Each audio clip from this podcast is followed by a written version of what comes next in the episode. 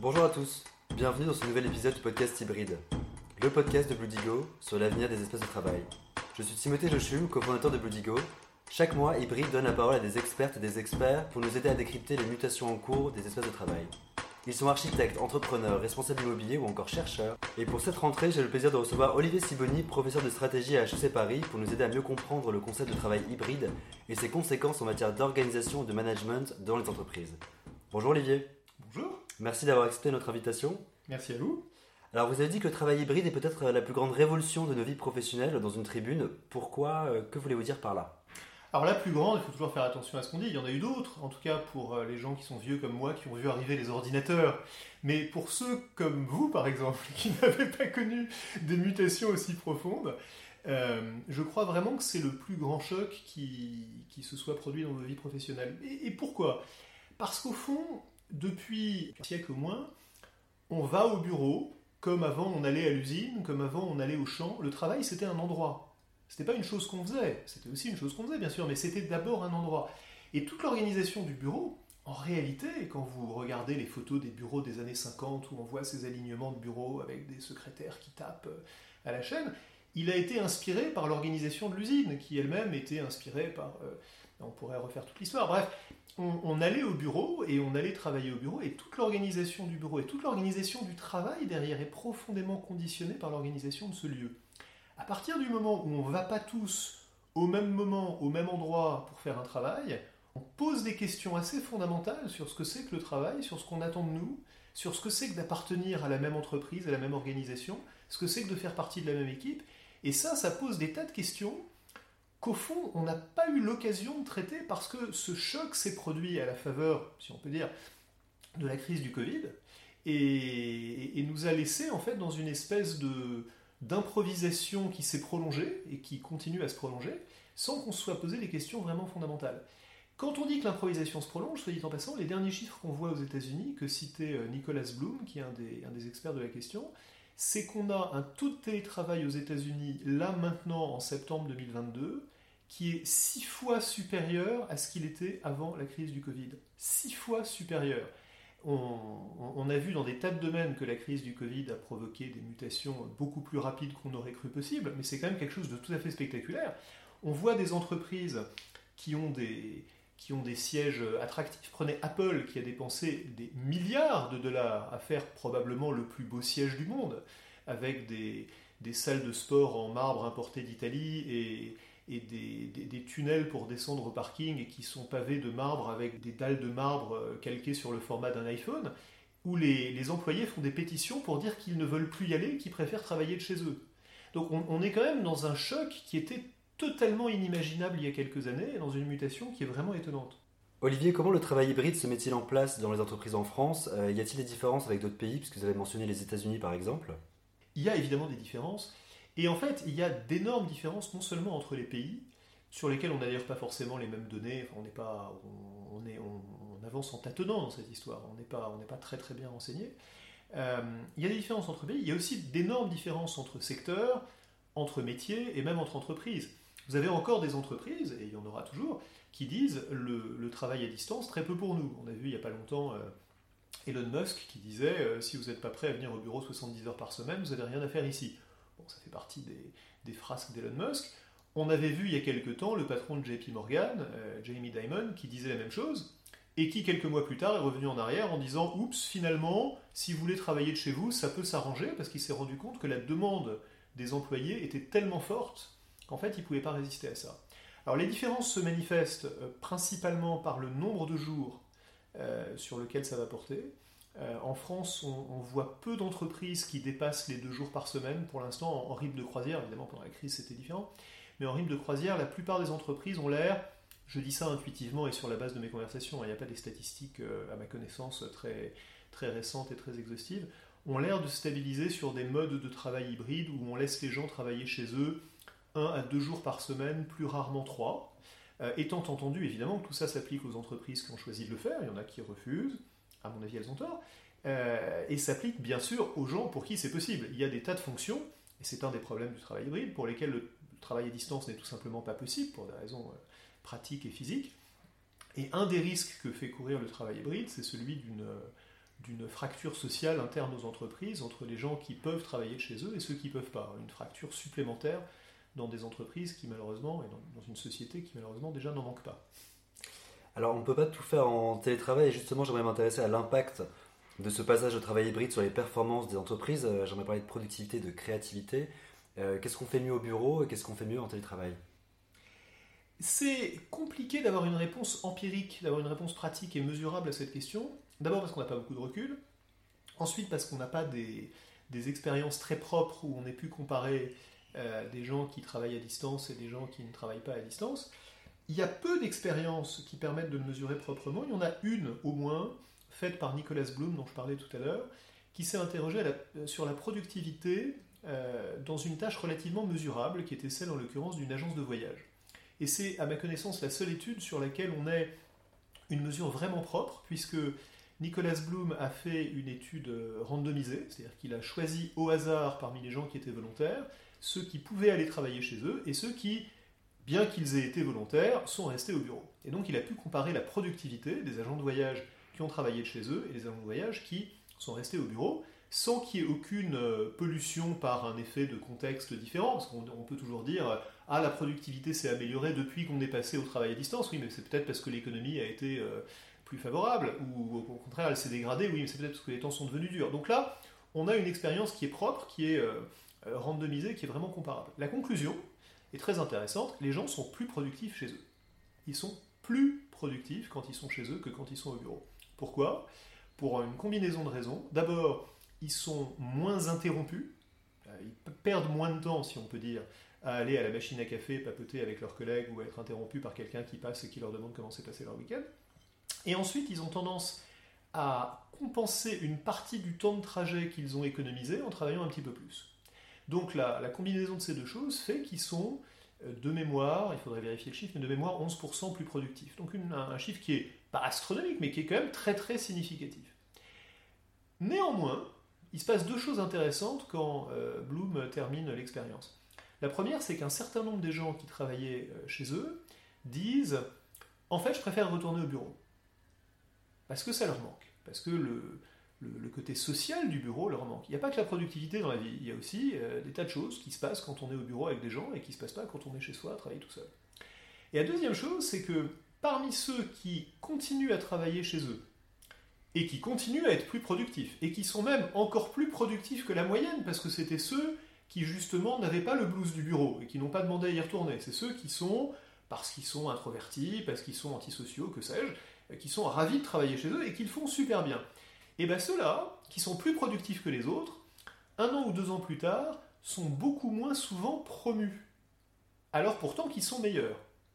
Donc loin des yeux, loin du cœur, et on, a une espèce d'effet pervers du, présentéisme ou de la, valorisation des gens qui sont là, ou peut-être d'effet pas pervers. On a le droit de penser aussi que les gens qui viennent au bureau témoignent d'une motivation supplémentaire pour exercer un rôle de management, ça se discute. En tout cas, on a un effet qui n'était pas anticipé, qui est que la productivité n'est pas le seul facteur qui est pris en compte dans l'évaluation de la performance. Et sur les objectifs d'innovation, de collaboration et de créativité entre les salariés Alors ça, c'est beaucoup plus compliqué à mesurer. C'est beaucoup plus compliqué à mesurer à tout point de vue, euh, que ça soit à distance ou pas. Euh, là, on est plus dans l'extrapolation de, choses qu'on sait sur ce qui fonctionne et ce qui ne fonctionne pas dans l'organisation du travail. Et euh, la manière dont je, résume la chose, et qui construit sur des travaux assez, assez anciens et assez reconnus, c'est qu'en fait, on peut distinguer les activités d'exploration les activités d'exploitation. Hein. L'exploration, c'est en gros tout ce qui consiste à essayer de découvrir des choses nouvelles, donc comme vous dites l'innovation, mais sans aller jusqu'à l'innovation produit ou à l'innovation process, tout simplement le fait de faire les choses différemment, tout simplement le fait de construire des nouvelles relations, le fait d'aller chercher des nouveaux clients, c'est de l'exploration. Euh, le fait de développer des nouvelles manières de travailler avec ses collègues, c'est de l'exploration. Le fait de recruter des nouveaux collaborateurs et de tester si ça fonctionne avec eux, c'est de l'exploration. L'exploration, c'est tout ce qui consiste à faire du nouveau, par opposition à l'exploitation, qui consiste à faire de mieux en mieux, de manière de plus en plus productive, ce qu'on faisait déjà. Pourquoi est-ce que j'introduis cette distinction, qui est ancienne et qui n'est pas propre au télétravail? Parce qu'en fait, schématiquement, on peut dire que tout ce qui relève de l'exploitation fonctionne bien en télétravail, c'est télérobuste, si on peut dire. Tout ce qui relève de l'exploration, tout ce qui relève de la nouveauté, est téléfragile, c'est-à-dire que ça fonctionne moins bien, voire pas du tout quand on est en télétravail. Quand on est en télétravail, l'exemple des agents de voyage le montre très bien, on va arriver très bien à optimiser ce qui relève de la répétition, ce qui relève de l'exploitation de ce qu'on faisait déjà. On va arriver moins bien, et l'expérience ne le montrait pas, mais on, a toutes sortes de raisons de le supposer, on va arriver moins bien à faire du nouveau.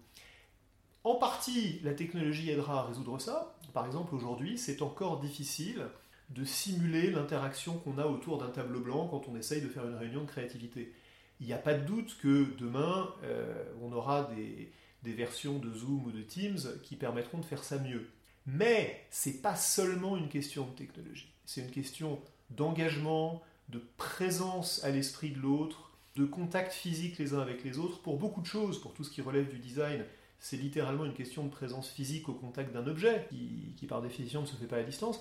Donc il y a beaucoup de choses qui vont être très difficiles à faire à distance. Je prends un exemple tout bête, que tout le monde a rencontré pendant le Covid l'onboarding d'un nouveau collaborateur, la, mise à bord, pour le dire en français, d'un nouveau collaborateur. Comment est-ce qu'on explique à quelqu'un comment on fait les choses ici? Qu'est-ce que c'est que notre manière de fonctionner?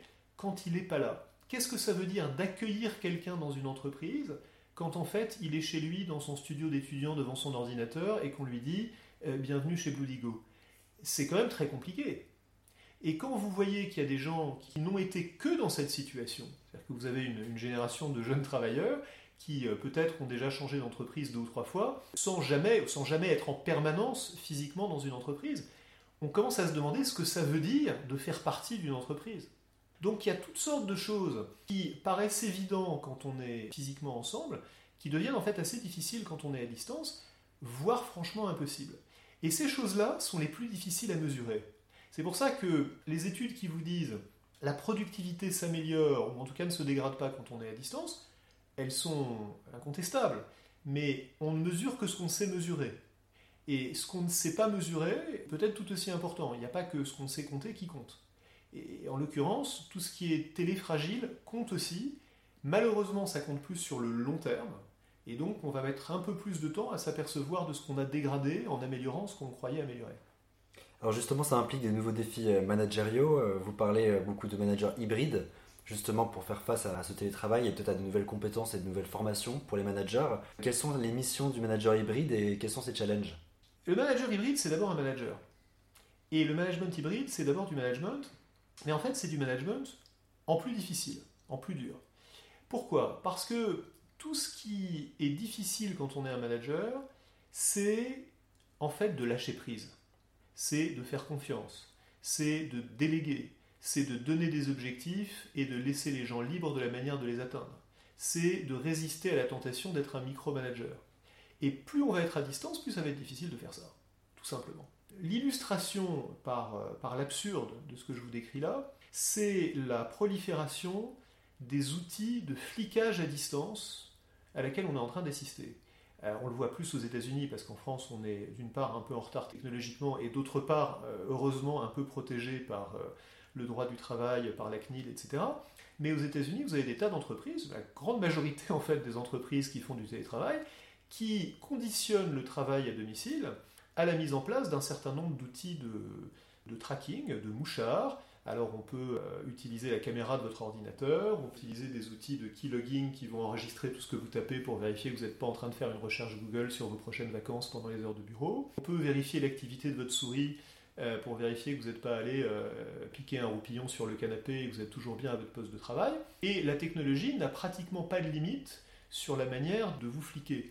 Mais le fait même qu'on se pose ces questions-là montre qu'en fait, on est toujours dans l'espèce de vision d'un chef qui fait sa tournée autour des salariés qui sont assis dans leur bureau et qui vient regarder par-dessus l'épaule de chacun pour vérifier qu'il est bien en train de travailler. Simplement, on ne on peut plus faire la tournée physiquement en se promenant euh, d'un palan, les mains, les mains, croisées dans le dos, euh, pour venir inspecter le travail. Donc on le fait avec un, un outil technologique, mais l'état d'esprit est resté le même. On est dans le micromanagement facilité par la technologie. Le fait qu'on en soit à voir ça vous montre bien que beaucoup d'entreprises ne se sont pas posé la question fondamentale qui est comment est-ce que le passage au travail à distance ou au travail hybride nous aide, nous force, nous challenge pour changer de mode de management, pour devenir des meilleurs managers?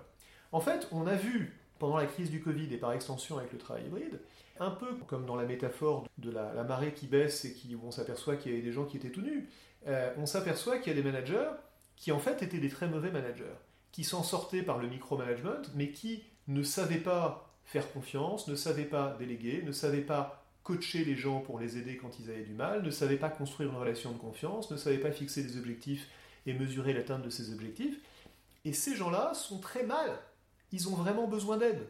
Donc on a un vrai besoin de formation et d'élévation du niveau des compétences du management pour faire face à ce nouveau défi du travail hybride. Le défi était là, les managers sont les mêmes, le management est le même, mais le travail hybride, le travail à distance, révèle des lacunes, révèle des difficultés qu'on arrivait à masquer quand on était tous ensemble dans un bureau. Une dernière question, Olivier. Euh, quelles conséquences peut-on attendre de ce passage au travail hybride pour les espaces de travail en termes d'aménagement? C'est quoi l'avenir des bureaux?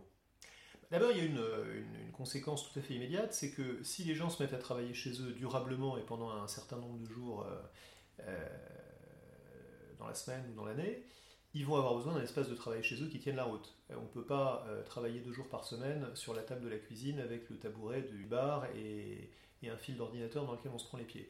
Donc il y a un besoin d'aménagement de bureaux à domicile, euh, d'aménagement d'espace de travail à domicile. Personne n'a envie d'avoir chez lui du mobilier de bureau euh, qui ressemble à celui qu'on a dans une tour de la défense. Euh, donc il y a un, besoin d'hybridation justement de l'espace de travail et, du look du mobilier qui est une vraie opportunité, parce qu'on a besoin d'avoir le, confort et l'ergonomie d'un mobilier de travail sérieux si on va passer la journée à travailler chez soi, mais on a aussi besoin d'avoir quelque chose qui ressemble quand même à ce qu'on a envie d'avoir chez soi. Ensuite, en ce qui concerne les bureaux proprement dit, c'est une vaste question. Vous avez des, entreprises, alors ça reste très marginal, mais vous avez des entreprises qui ont complètement renoncé à l'idée d'avoir un bureau.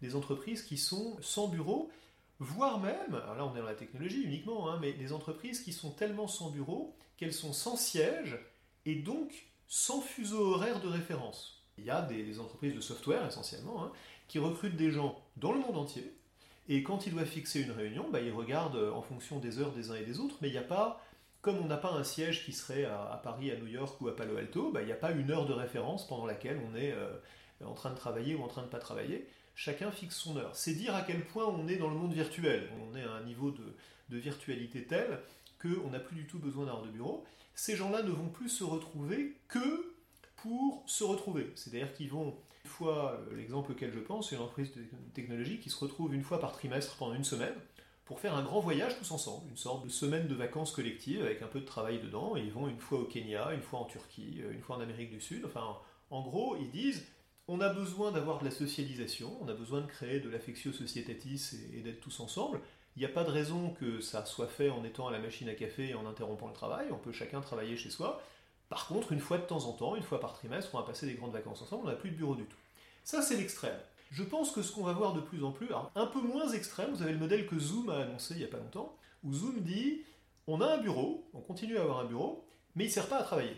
On a bien un siège, vous avez le droit d'y venir, mais c'est uniquement pour socialiser, pour des, occasions de rencontres, des occasions d'événements. Donc ça, ça change fondamentalement l'utilisation des espaces. C'est-à-dire que si c'est un bureau qui ne sert pas à travailler, on ne va pas s'y retrouver au milieu de bureaux avec des chaises, avec des ordinateurs posés dessus, etc. Donc là, on va se poser vraiment la question de qu'est-ce que c'est qu'un bureau qui n'est plus un bureau? Qu'est-ce que c'est qu'un siège, plus exactement, qui n'est plus un bureau, qui est juste un espace de rencontre? Ensuite, vous avez un troisième niveau, qui sont des entreprises qui vont garder un siège, mais qui vont le réduire, et c'est probablement la norme, parce que si on est en télétravail une grande partie du temps, ben, on n'a pas besoin de garder un bureau vide pour les gens qui sont chez eux. Par définition, ça veut dire qu'on va partager les bureaux, donc le flex office qui était déjà en train de s'imposer va s'imposer encore plus vite. Et donc on va avoir des bureaux qui sont plus flexibles, plus partagés, réduits, probablement aussi de meilleure qualité parce que on n'attire pas les mouches avec du vinaigre. Si vous voulez que les gens aient envie de revenir au bureau, il faut quand même que ça soit un espace relativement agréable. Ça suffit pas, comme on l'a vu avec l'exemple d'Apple, mais enfin, c'est nécessaire. Donc on aura des bureaux plus petits, mieux aménagés, plus sympathiques, plus conviviaux, etc. Et puis, vous avez euh, une autre tendance qui est en train de se manifester. Tout ça se, passe en même temps et c'est difficile de savoir dans, quelle direction la pièce va tomber. Ce sera probablement pas une seule direction d'ailleurs. C'est que les espaces de coworking les espaces intermédiaires, les endroits où on peut aller travailler sans être chez soi, mais sans non plus faire tout le trajet pour aller au bureau, euh, sont en train de connaître une forte demande aussi. Parce que travailler chez soi, bah, ça pose toutes sortes de difficultés, comme on l'a vu pendant le confinement. Alors il y a des gens qui déménagent, qui s'installent loin et qui euh, du coup ont l'espace pour ça. Mais il y a aussi des tas de gens qui n'ont pas l'espace pour ça et qui voudraient bien avoir un endroit tranquille pour pouvoir télétravailler, sans pour autant faire deux heures de trajet tous les jours. pour ça, il y a des espaces intermédiaires qui sont en train de se développer, qui ont un vrai besoin d'aménagement aussi. Donc, il y a une grande diversité de formes. En fait, on est en train de passer d'un modèle où le bureau, c'était quelque chose de relativement monolithique, avec à peu près partout la même organisation, la même répartition de l'espace et donc le même mobilier, vers une série de formes complètement différentes où on va avoir une grande variété de modes d'organisation, une grande variété d'utilisation de l'espace et probablement aussi une grande variété de mobilier, même s'il faudra toujours des chaises pour s'asseoir et des bureaux pour écrire. Merci beaucoup Olivier d'avoir décrypté avec nous le concept de travail hybride. On est très heureux de vous avoir reçu. C'est la fin de cet épisode. Merci d'avoir pris le temps d'écouter ce nouvel épisode d'Hybride, le podcast de Boudigo. Si vous avez aimé ce podcast, parlez-en autour de vous. N'hésitez pas à le partager et à nous mettre des étoiles sur Apple Podcast. A très bientôt sur Hybride.